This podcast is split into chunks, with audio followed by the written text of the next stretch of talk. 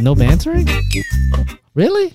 I was being nice. This, This is serious. Yeah. Wow. This no, was we're very not supposed, serious. We're not supposed to be. This was a very serious entry. I mean, Well, you Wow. could have started it. You didn't do anything. look, You I didn't can't say always play the the what do you call the the, But that the is Chester? your. But that's I can't your. be the that's Chester your all the time. role. That's your role. No, I- That is your role.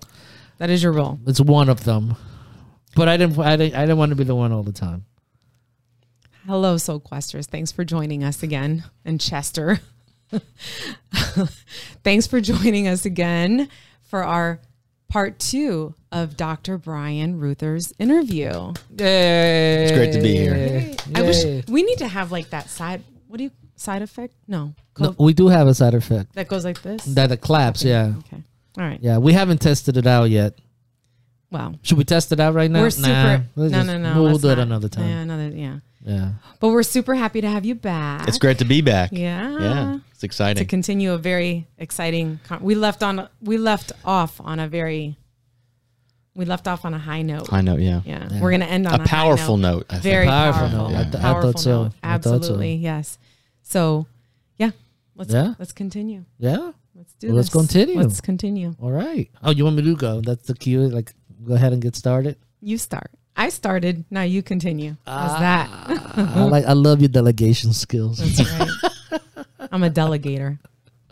So just to recap a little bit from our first episode, you know, we talked about a lot of things, kind of like your path and the choices that you had to make, um, and those forks, fork on the roads um, that allow you to become a doctor in um, clinical psychology, and and some of your experiences in that field as well, and, and kind of like the relation to the individual and the and the big picture in society as a whole, and the the struggle of those two uh, entities, uh, which is a very uh, it's an ongoing process of development, right? Yep. And you mentioned you mentioned something last time about dialectics, I believe it was Yeah, dialectics. I- dialectics. yeah, I'm yeah, sorry, and I just wanted yeah. to kind of like I wanted to start on that point um, because that is a topic that I know that you you you you you enjoy. Yeah, and I yeah, wanna- yeah. I want to He's passionate about passionate this. about it, and Very I want to I much want so. I want our audience to like understand more about what it is, where it comes from, and and why is that important for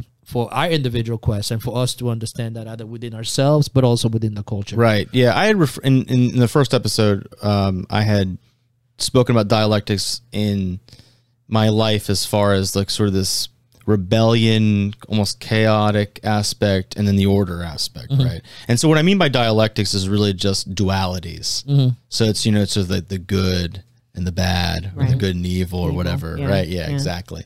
and that's what I mean. And I think that part of um, and you know this is this is very much from the existential literature. I think Carl Jung actually talks about this extensively Yes, he does. in the in the idea that in a lot of different situations in our life, whether it be our thoughts, our behaviors, who we are, we face these dualities, right? And, and it even apparent to me that in certain kinds of actions or activities or behaviors that we engage in, uh, it's it's possible that they have a, a good outcome, right? That's really beneficial to you and even adaptive, or it could be have something that gets in the way. Correct. You know? Yeah. Um, I mean, I was I was recently speaking to a number of um, law enforcement officers, and uh, you know, one of the skills right that they develop, and I think that human beings develop, is this ability to compartmentalize things.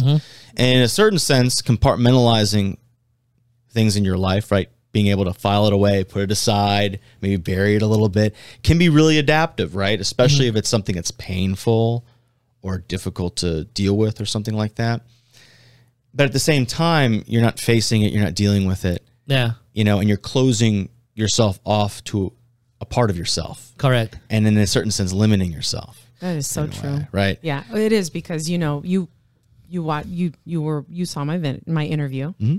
So I experienced a trauma, and I buried it, right and I buried it for a long time, and it surfaced Right. at certain points in my life. You know what I mean? And when you don't, and that's what I did. I just chose not to face it. And so facing it was sort of, it was difficult, but it wasn't, but I, but it was, but I, even when I was trying to face it in those moments, it was very sort of, I'm just going to, you know what? I'm, I don't need to, I'm good. I can just Right. kept, kept burying it, you know, Right, until right, finally I did face it and it's, you know, so that makes sense to me. Yeah, yeah, yeah, and and and so like, and then branching out from just that particular point is that you know we face these various dualities in our life, right? And you know sometimes they're there to protect us, uh, and they can be very beneficial and adaptive, and other times they can be they can get in the way and be and, and prevent us from growing. Yeah. you know, Right. Which is what I'm trying to Yeah, allude to. Like yeah. not facing it all these years. right, right. And then, and, and burying it was that duality. Yeah. Not, you know what I mean? And so I, I can relate to that. Yeah, because on the one hand, it was it, it it protected you, right? It, it was able for you to be able to function. Let's say, right? Right. Um, Sort of. Yeah, f- sort of, right? Sort of. You know, It function was and manageable. Yeah, manageable, right? Um, what I mean, what I mean by that is is function insofar as that it, you know, you didn't, it protected you so you didn't collapse, you didn't just fall into despair, you didn't, you know, at that point. That's the idea there. Yeah. Yeah. You yeah. I, but, I- but I would, I would say that there were moments that I did collapse. Right. but I didn't collapse in front of other people. Right, It right, was right, in, right. in my own space. Yeah. And then I built myself back up and swept it under the rug and said, okay, I got this. I, I'm good. You know, thinking that I dealt with it, but not really dealing with it. right. You know what I mean? Yeah, yeah, yeah. And this is one of the reasons why you know uh, one of the things we had talked about. I think late in the last, um, in the first in the first episode of mine, they we we were talking about the pain and the pleasure, right? And that was pain, right? That, that's what you were confronting. Yeah. It still is. and it's still right and it, it's it's an ongoing it's ongoing pain and in confronting in order for you to really be able to in a way become who you are who you who you want to become right you have to confront that pain Yeah. and so the so the model of maximizing pleasure and minimizing pain which is oftentimes what we're kind of go-to strategies for you know maybe how we're socialized Yeah. isn't really what what has to happen. Now that's a lot easier said than done, obviously. Of course. But confronting that pain um, is is really an important part of that learning process. Mm-hmm. You know? Yeah. So one of the things that this is a perfect conversation to segue into a new venture, something new that you're doing, which is getting your uh, doctorate in philosophy. Yeah. Right, correct. Because getting a doctorate in, or getting your PsyD, because you're a Mm-hmm. psychologist, and then that just wasn't enough pain. Talk about pain, right? pain. So you decided to embark on this other aspect. but it, it what uh, so obviously there was a you had another question, another why question, which led you to this. And I always loved, personally, as a layman, I I love the merge of mythology and philosophy um, because it uh, I believe that encompasses a lot of the same themes um, in terms of the individual in relation to society. Um, so one of the things that you both were talking about is the things that we choose to avoid um, eventually become part um, of our monsters that happened inside. You know, you mentioned Carl Jung, and he talks about the anima, the animus, um, the self, the ego, The shadow. and the, sh- ah, the shadow, Right. And the shadow. So Omar said in in and I don't know if you've been able to watch it yet, but in his interview and and, and nobody's watched it yet, but one of the things that he said is that he's confronted his shadow. Right. He's Well, friends uh, with his shadow. we're familiar with each other. Familiar. You I- said you were friends. We'll- I think you said friends. Maybe I'm wrong. Yeah, Anyway, we're kind of whatever. friends, you know. I need him. He needs he needs his time to play and stuff, you know, and he gets his time. But can you can you talk about that particular aspect uh, because it is something that that if we suppress it for too long, and we don't confront when we don't confront it, both as an individual and as a society, it's something that can manifest in our lives in a very negative way and in a very destructive way. Right. And how, so, how do we go? How does a person, just a regular average person, is able to identify? Oh my God, that duality, um, that that positive impulse, the negative impulse, is within me, and I have the potential to destroy or create.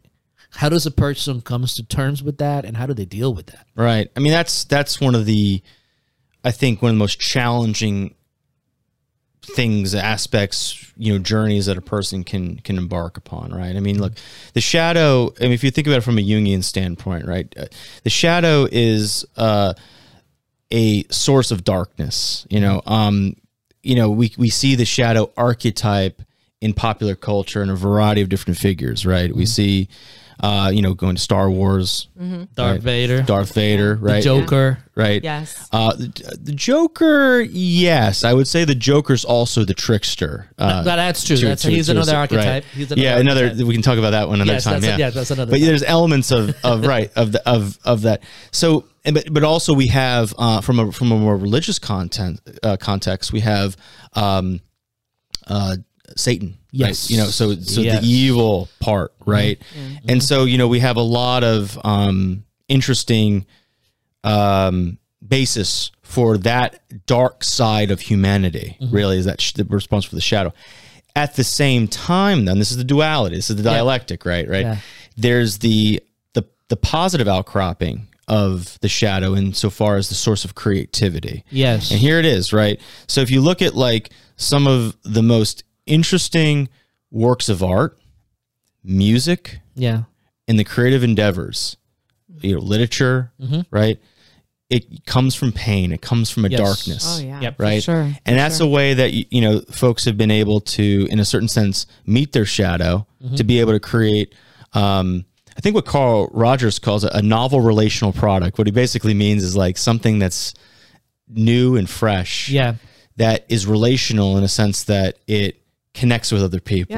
Yeah. Right. Yeah. So, like, for example, you know, we listen to a song and we can feel the pain that the person experienced because it's our pain. Because it's our, yes. Right. So then that leads me to that. That that leads me into these themes, right? In both religion, mythology, philosophy. It, it transcends uh, cultures. It transcends races. I mean, I could look at um, uh, a Nordic mythology right now and see the exact same parallels with the Aztecs at the Incas, you know, or, or and vice versa with other cultures. Mm-hmm. So inherently is this something that is talking about our humanity as a whole and in the macro sense you know but also in the individual sense Right. Human beings are storytellers. correct You know, I think this is this is important thing. One way that we attempt to understand what the actual hell's going on around us, right, is by trying to tell a story about it. yes And I also think that's one of the reasons why one of the one of the issues that we face with modern society is I think we stopped listening to stories. Uh, and I'll give you an example of this.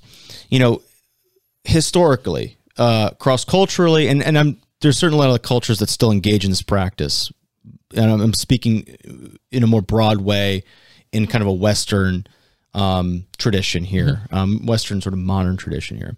But one of the ways that you were able to transfer or transmit a cultural knowledge was through the elders of a particular group. Yes. Right? And this is part of the storytelling. You know an oral history is another way of thinking about it. Um, and what you see now is how do we treat our elder population? Oh partly you know we, we want to just keep them aside That's right. they, they don't exist and i actually think that that's part of our fear of death yes right? okay We we want to separate ourselves away from because they represent the end of life, Mm-hmm. right? Uh, and so we stop listening to them. We say, "Oh, there's there's Grandpa going on about that thing again." You just ignore him, kind of Wow. thing. You know, and and you're losing an oral history there. Mm-hmm. You know, and I think that is one sign. I think of a society who that has lost, starting to lose meaning yeah is that we're we're starting to lose sight and lose um, contact with our storytellers. Mm-hmm. You know, again, not all soci- not all you know. There's certainly pockets of culture that still embrace that particular view, but I think by and large, I mean, you know, look at the the amount of el- the the elderly the elder population that are um, institutionalized in some format, right? Yeah. some fashion, right? Yeah. yeah So you know, So, so from a psychologist standpoint, a philosopher's standpoint, and someone that looks at the big picture, right?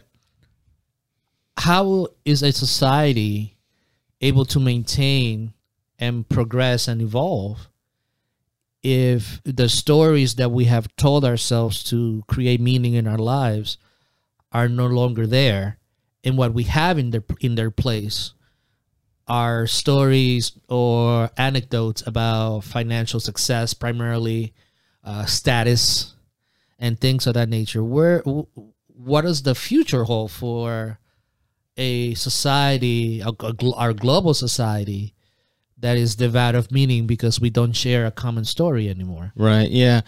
And you know, I think that's actually a good point. You, you, it's not that we, perhaps maybe we've stopped listening to some stories, mm-hmm. maybe meaningful ones, mm-hmm. and we've adopted other stories. Other stories, right? that's what Other- I was right. thinking, and that's uh, yeah. that's probably a better way of thinking Yeah, about it. definitely. And so that you know, there's these storylines of, you know, the, f- you know, you need to make the most money as quickly as possible, kind of thing. Yeah, Right. that's the story. Um, I don't know what the trajectory is. I mean, I have a crystal ball back at home. Um, I should have brought it, the eight ball, the one that you Uh, the eight ball. I actually have a crystal ball. Um, Do you really? Yeah, yeah. So maybe, Oh, yeah? maybe. we had the eight ball. We weren't.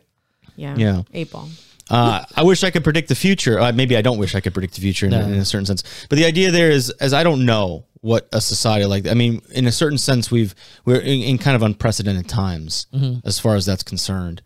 Uh, I know that um, if we keep on a current trajectory, it probably will last. It'll probably be increase in its in, in being problematic. In problematic, I, mean. I, I just I, I don't see. It's hard for me to, see, especially with the crisis in meaning that we spoke about in the last time, right? I don't know if that solves the crisis with meaning. It how how do, how yeah. can it? So yeah. So that, that I don't. I, I wish I don't. I can't predict the future, but I I, I can't imagine the trajectory Mm-hmm. is particularly um, favorable or positive in so, that sense. So then, it, it and again, um, I don't. I, I personally, I don't believe that the uh, the the myth and the stories that were told in the past through religion, either any any religion, are, are no longer uh, as powerful as the ones were, and Right. we are devout of meaning. So it is, to me, my conclusion, um, and the reason for a soul's quest is that I feel that it's up to the individual to make and understand that process and their place in it. Is that is that something that you share, or is it something that you feel that has to be both from the individ the individual to take that that role, um, or is it something that has to be done as a collective? yeah. So I think it's the answer is both. Okay. Um, I think that you know, from a cultural, from a social standpoint, there's a certain um, assortment of narratives, right? A certain assortment of stories that are available. You know, and I think that you know, as we are a kind of a, as we're cultured, you know, we adopt. You know, we talk about being thrown into the world. We have to kind of figure out where we are and make sense of things. You know, um, I didn't necessarily when I first started speaking a language, I didn't necessarily choose that language I started speaking. Right, You it just sort of into it. happened into born it. into Right. it, Yes. I was kind of born into it, right? And I had to kind of make sense of it around me, and then make sense of, you know, other aspects of that of who didn't speak that language, et cetera, and so on and so forth, right? Yeah. So there's like that particular framework to to go from, and I think part of this has to do with, in a way of connecting to those social narratives, construct uh, those social stories, right? Uh, recognizing what they are, and then then choosing them again as the individual. So, for example, like, and this is this is kind of the beauty of of um, how we can kind of construct our own meanings in life is that we can certainly take uh, a variety of different cultural narratives. We can take, you know, people come from all different backgrounds, right? Correct, and you yeah. can customize a lot of different parts of your story.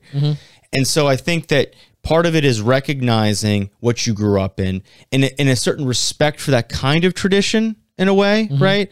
Uh, without being a full fledged traditionalist, Yeah. in this sense, right? Gotcha. So respecting that, but also being re- rebellious enough to be able to craft your own version of it. Yes. So that if I want to be associated with this group of people or that group of people or have this particular meaning or that particular meaning, it's the meaning that I chose and the mm-hmm. one that wasn't forced on me or given to me. You have that kind of freedom to- yeah, yeah, yeah. exactly. Mm-hmm. And, and and so if I can just add one more thing to that, I think part of that ingredient has to be ownership. Mm-hmm. So, so Yes. owning it. Uh, Owning certain- your decision. So Right. that, To- so Yeah. that will go back to the individual owning that decision and making Right. making uh, uh um making those choices because you make conscious decision. the conscious decisions because you said that our lives are a constant fork in the road, right? and, and and right? Can you exp- and explain more on that? Because it alludes to this that Yeah. it's the it's the person, it's the it's the individual soul Yeah. that that is responsible for the change of the collective. Right. So I, I want to just like back up one, like ever so slightly there, because Yeah. you said you know it's kind of a conscious decision. That assumes that the that you're conscious to begin with, Oh, okay. and and I'm not. It's not apparent to me that just because you're awake that you're conscious. oh, okay. I would 100% agree with I, that. I want. Can you clarify that a little bit? If I'm on the same track that you're on, Yeah. I would 100% agree with Yeah. that. Yeah. I was Sure, talking yeah. about this in in our in our introductory when we first put a Soul's Quest out there, and I told you we had a conversation about um, the the purpose of a Soul's Quest, and one of the things that we talked about was the fact that in the morning I get in my vehicle and I drive to work, Yes. and I'm only relating it to this because this is what I'm. Um, there are moments where time passes by, and I'm like, "What the hell did I just do? Like, uh, where was I? What what what just happened? Did I experience? I didn't experience that. Like, I arrived here, Yep. but I didn't have an experience to get to this place. Yeah. Oh wow. So, like, I'm driving in my vehicle to go to work, and I'm like, wait, did I just go through all these lights and I'm here already? Like, 10, it takes me 10 minutes to get to work. Mm-hmm. 10 minutes already passed by. You understand what I'm saying?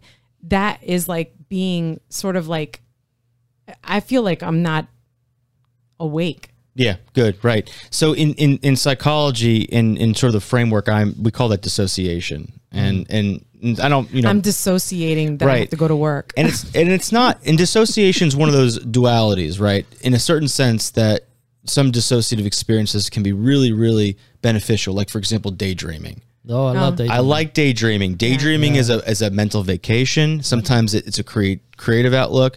But then you also talked about it in the context of actually there's a phenomenon called highway hypnosis where you Oh. lose time when Yeah, I you're driving. yeah. Oh there's a literature on it. Yep. Oh really? absolutely. Yep absolutely. Oh, yeah. Okay. uh, yeah, and it's where you just space out, right? And you know, it's it's in a in a certain way, it's it's scary because you're saying, wait a second, I operated a uh, a, a thousand plus pound vehicle, and I have no recollection of doing such a thing. Wow. right?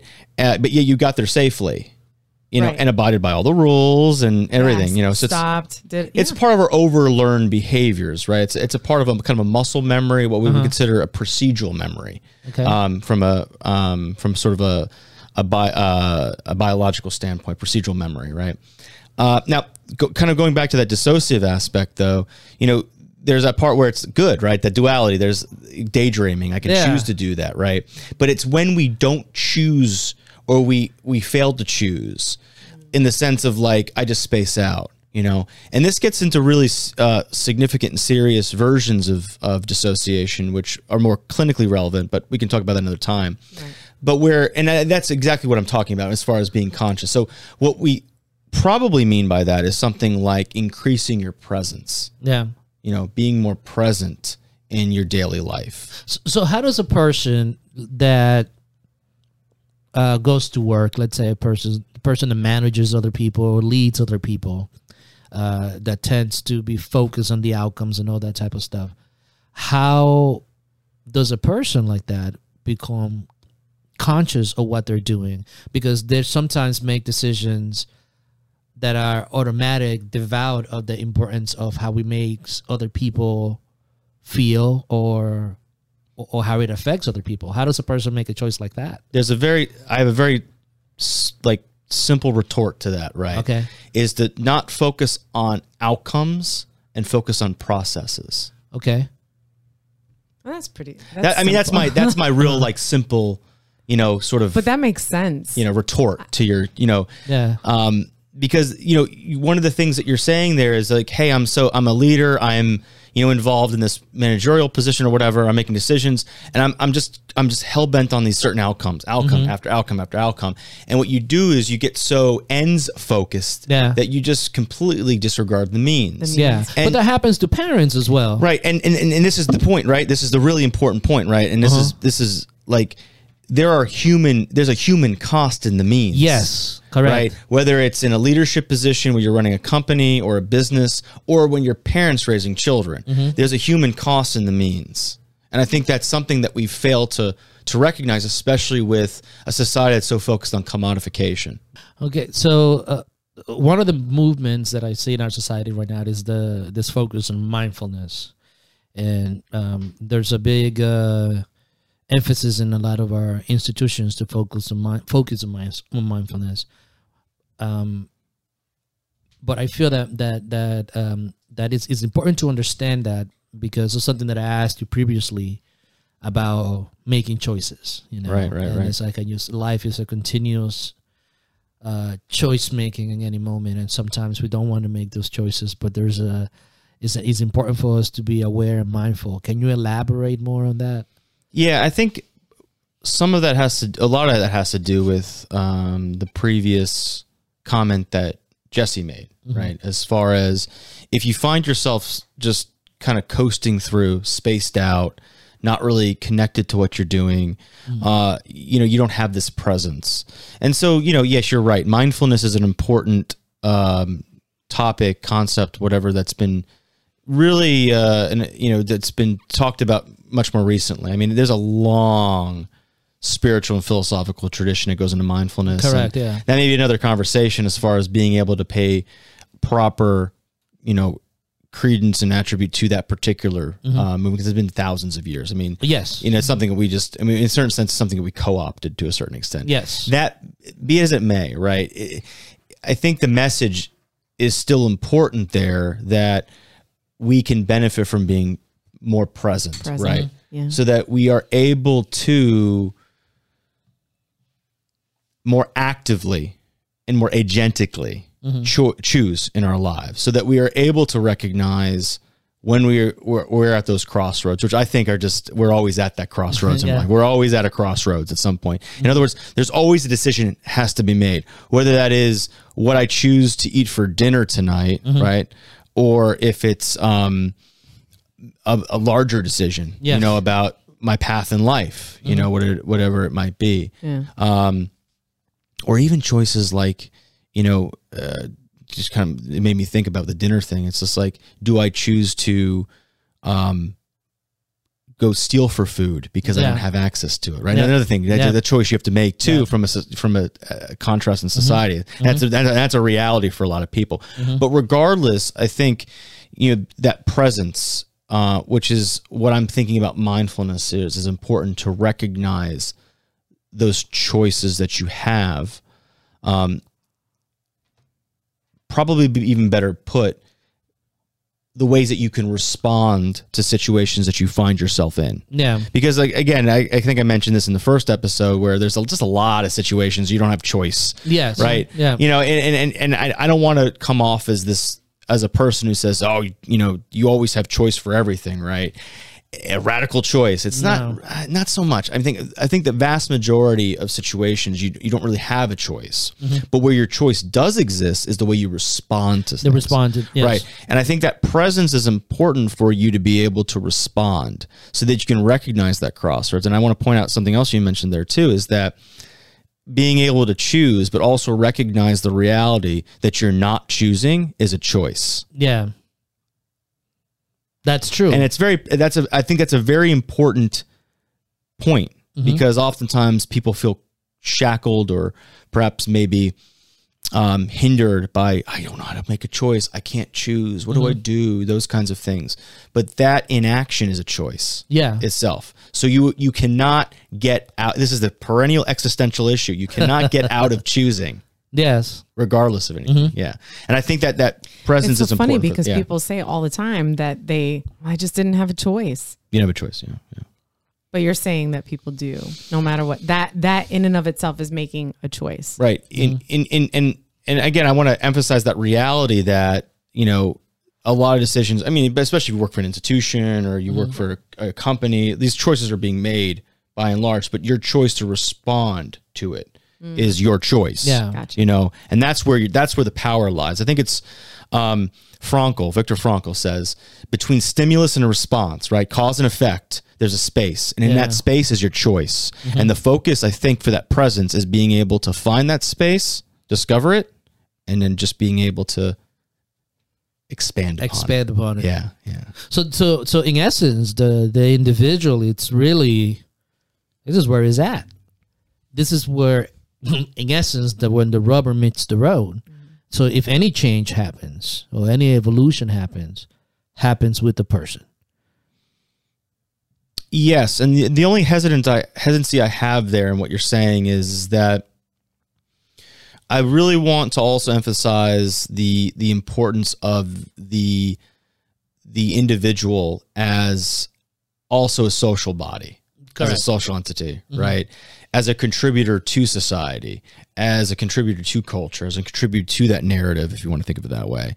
And so that's like my only hesitancy to say it's all reverse, you know, about the individual, mm-hmm. s- you know, specific to the individual and those kinds of things. I, I want to, you know, also expand to that that this the social being and the relational aspect of things. And and let me let me be a little more clear on that. The the point I'm making here is that there's no such in a certain way it's all about the individual but there's an individual but there's also no such thing as an individual. Yes. And the reason, what I mean by that is that if you look at who you are, who you are in a certain sense is made up by Society. your relational pro. Your, the, yeah, your- your- both physically and mentally. 'cause That's you, right. You have your genes, which are passed down from a collection of people, and your ideas and your mentality is also a collection Right. of the, the the situations and the people that you come across. remember we had spoken about being thrown into i didn't choose you know i didn't i, I just grew up speaking english i grew Yeah. up you know in a particular culture uh-huh. with a religion that was in a sense chosen for me mm-hmm. right uh, but then i think the trick in that sense it's not even a trick it's, it's really the process the journey is that being able to recognize that reality mm-hmm. that you know i'm a i'm in a certain sense a product of a very large relational nexus Yes. if you want to think of it that way. And I and then and being able to own those types of things. Yeah. Uh, so then if I say, you know, what, well, English, yes, I'm going to continue speaking that, right? But I'm also going to learn another language as well, Correct. right? Or if I'm going to say, you know what, I don't know about that religion for me. This seems to be more Without condemning condemning. without con- right, exactly, Correct, right, and yeah. that's the way you're carving out your particular story. Yes. You know, and that's the ownership piece. There is a concept in, um, I believe, is either Hinduism or Buddhism of uh, the web of gems. You Okay. know, it is a net, the net of gems, Sure. in which you have a gem in the center of the net, and there's gems everywhere, so everything reflects e- each other. So the idea behind it is, as an individual, you have the responsibility not just to yourself, but also to the collective of the net. Right, right, Because right. if you falter, there's a hole in the net. It's not as stronger as it should be. So is that, you know, the analogy that co- corresponds to kind of like what you are saying? Absolutely, yeah. I think it's actually uh, Jean Paul Sartre says, "When you choose, you choose for everyone." There you go. Right. There you so go. true though. and I think that's also the way we need to think. So you know, I, I'm very much about that ownership, right? Um, I'm very much about that piece, and very much about sort of the individual's pathway. But when we make our choices, there's also that, uh, in a certain sense, that ripple effect, and maybe even that tidal wave effect in some cases, Yeah. right? Uh, where we when we choose for ourselves, we're choosing for all. I think he actually says choosing for all mankind or humankind. You know. And how does a person goes to that? Because that is a lot of responsibility. Yeah, it is. You know, I mean, it's uh, but I don't think. But in that, when you say that, I don't think people realize that they have that responsibility, and that's and really they're one of important the, enough. the. Well, they don't believe that, and that's what I'm. That's what I'm trying to. That's the point that I'm trying to drive, and that's the point that we're trying to make mm-hmm. and on this for this podcast for as a soul's quest we're trying to say that we have that responsibility but i don't think people realize that they have that and that that's that they have that significance within them you know what i mean And, that- do you see people changing and recognizing this on a regular basis? I sure hope so. I mean, you know, one of the things I think that's it's incredibly awesome is elevating people's voices.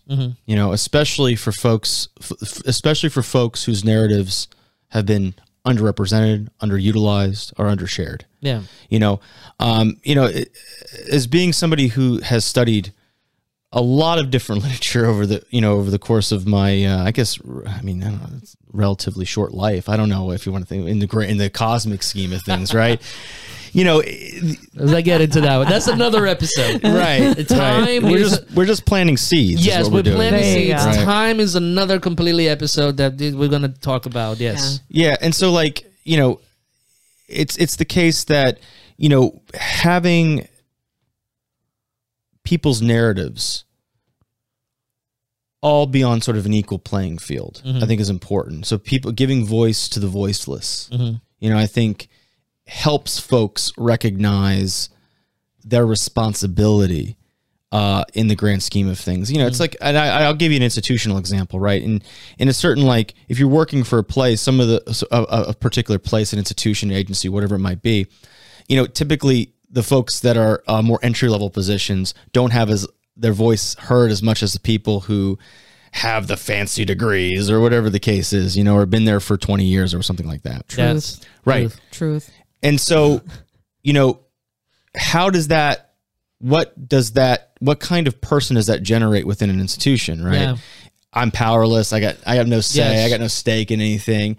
And that's in a certain sense a microcosm for society. Yeah. Right. So people feel disempowered. They don't feel like they have agency. They don't contribute to the social good. Mm-hmm. And so by raising the voices of the voiceless mm-hmm. or raising the voices of and, it, and it's a simple thing. What i'll give you another example right? When i when i worked in an inpatient unit um i was a basically entry level psychology person right? So i had an advanced degree. Mm-hmm. And i remember one of the first things i would go do is i would go speak to a behavioral health tech about how what was going on with all the patients in the in the in the um, in the unit Yeah. and that behavioral health tech, which is, by the way, just for those of you who may not familiar with the structure of, and you know, a, an inpatient unit like that, a behavioral health tech is probably the most entry level position that that exists there um, from a from a behavioral health standpoint. Yeah. And I remember when I asked the behavioral health technician, "Hey, what's going on with these patients over here?" And they would say, "Well, why are you asking me? Why don't you ask the psychiatrist? Why don't you ask the charge nurse?" I would say, "Well, you spend the most time with them. You're the most important person here." Yeah, that that that takes me back to like well, well, I well I had the pleasure of working at, at schools for for a little bit, Hmm. and it reminds me of the role the janitors play. Right, good. You That's a know- good I was just example. thinking- That is a perfect example Totally. because if it's not for the janitors and a lot of people, uh, uh, most of the people that work in, in, in schools are either migrants coming in from another country. This is the the position that they could get that is well paying.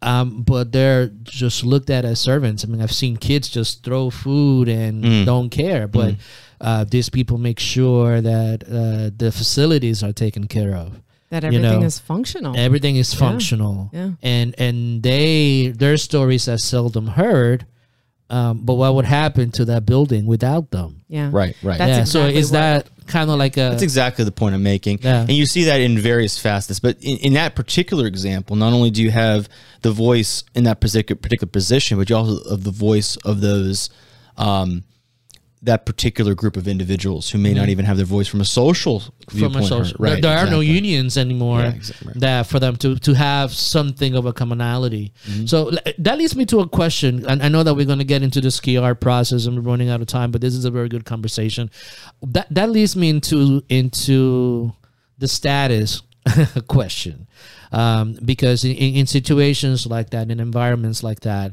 um, we tend to minimize people based on the status that that Right. that they they have in our society. So we look at a doctor. Well, actually, not even well. Doctors are just run of the mills now. They're, they're just, but we look at celebrities and, and, and people of that stature or, or that quote unquote materialistic achievement as the the models for a culture, um, while all these other people that actually really make the, the the society operate and run and move forward have no voice.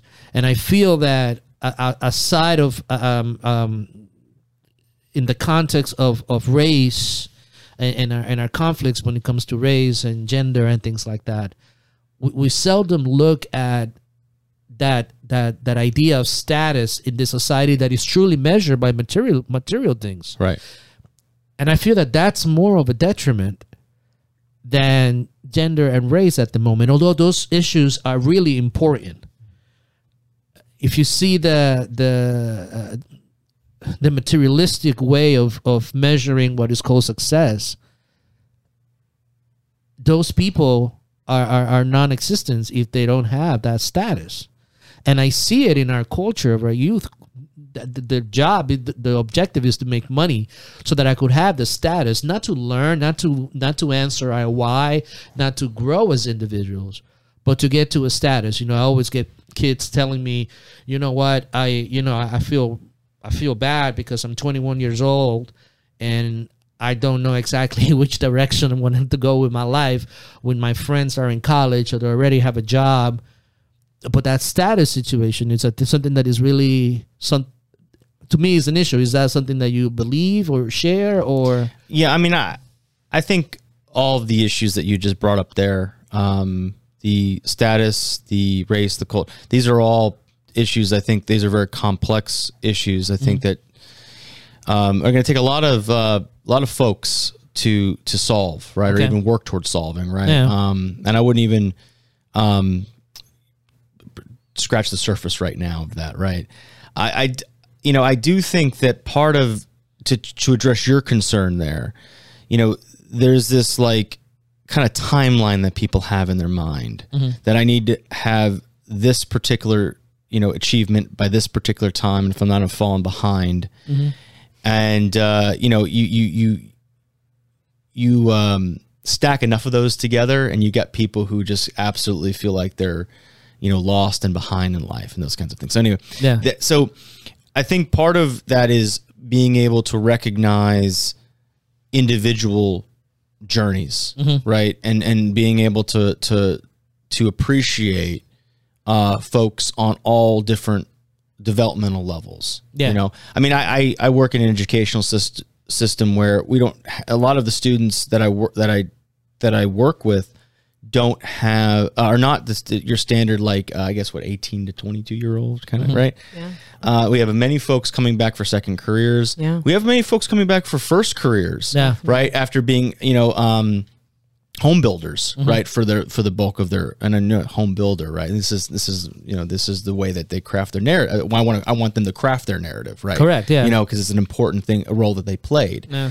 Uh, in their particular life at that time so and, and really valuing it you know mm-hmm. so at any at any point i think it's being able to cherish you know everybody's journey and everybody's path no matter what point they are mm-hmm. you know and i think that's one way we can at least maybe push against that status. Mm-hmm. Look, I don't want people calling me doctor. Call me Bryan. It's a degree. Mm-hmm. You know, I'm a person. Yeah. That's it, right? And that's what I want to relate to you as. Mm-hmm.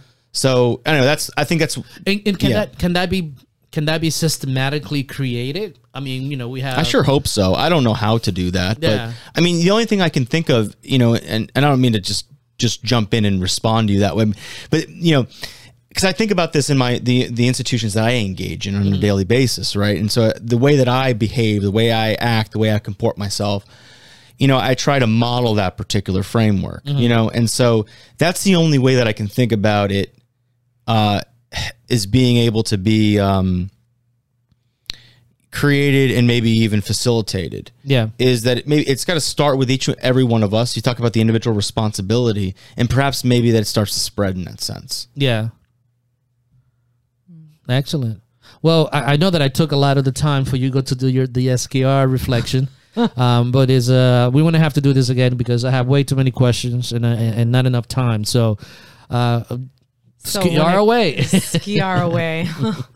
so basically, with everything that you've talked about, right. the SKR is basically about uh, going through the, the the process of everything that you've gone through, right? So when we're talking about um, solitude which is the S of SKR. Like, what is your perspective on that? Like, how do people bring that home? I guess is I don't even know how to phrase that, but how how, how important is that in sort of your your journey?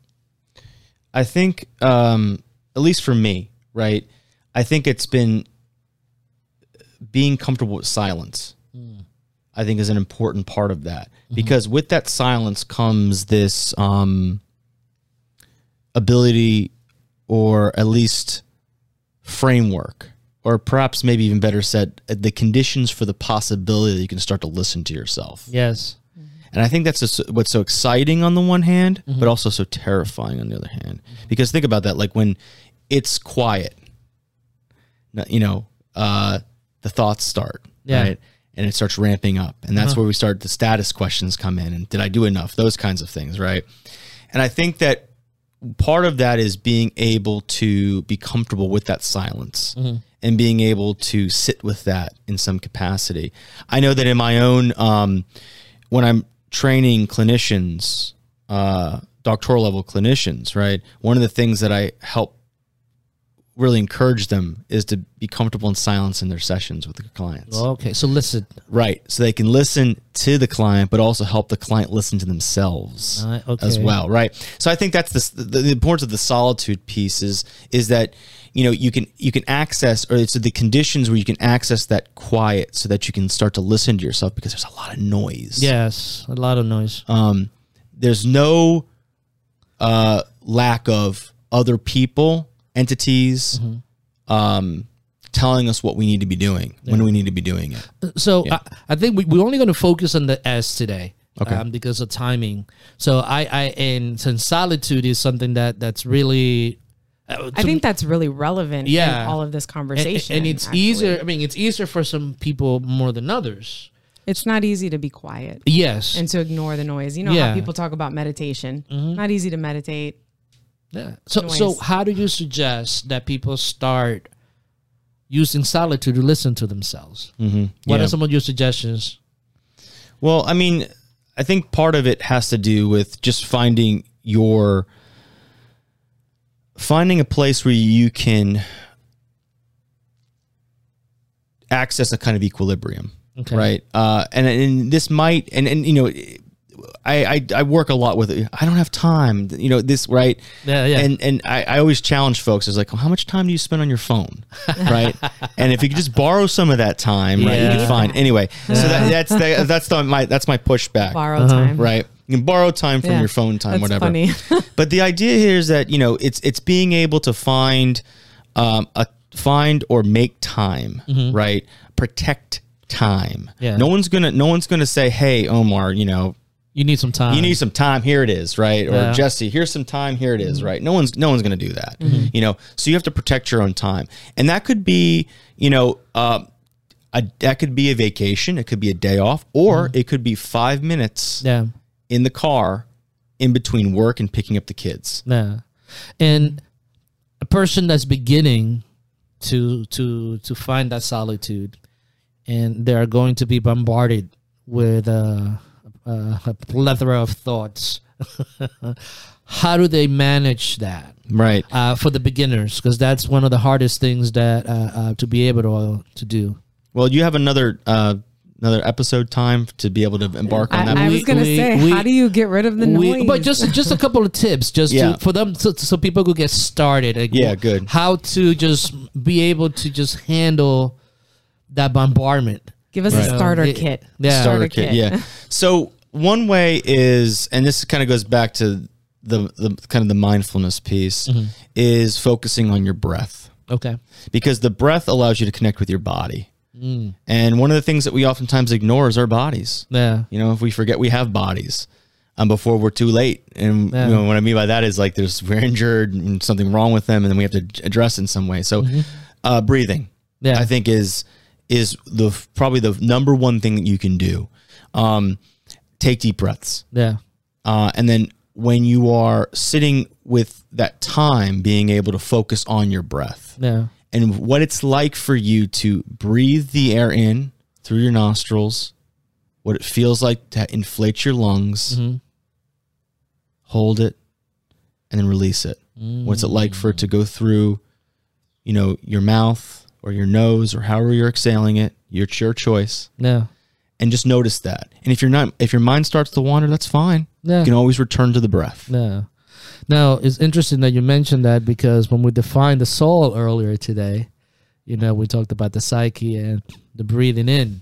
Right. So the soul encompasses that. So, well, we're gonna end here, M- Jesse.